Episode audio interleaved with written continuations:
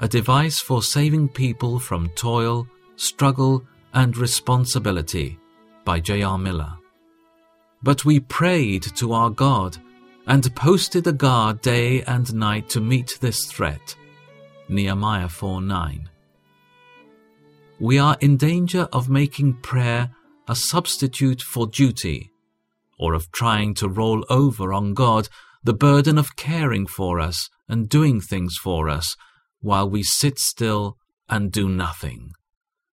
When we pray to be delivered from temptation, we must keep out of the way of temptation unless duty clearly calls us there. We must also guard against temptation, resist the devil, and stand firm in obedience and faith. When we ask God for our daily bread, pleading the promise that we shall not lack, we must also labor to earn God's bread and thus make it ours honestly.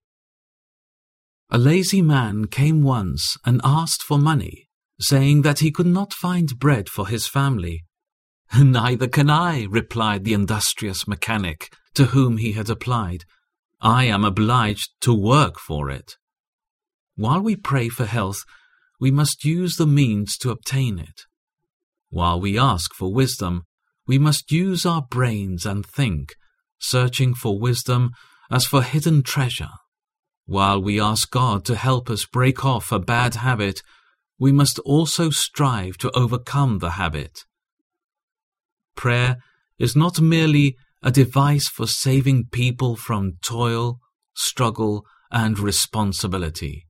When there is no human power adequate to the need, we may ask God to work without us, and in some way He will help us.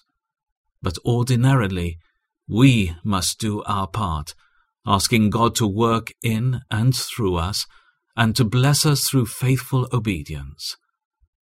I labor, struggling with all His energy, which so powerfully works in me. Colossians 1 29.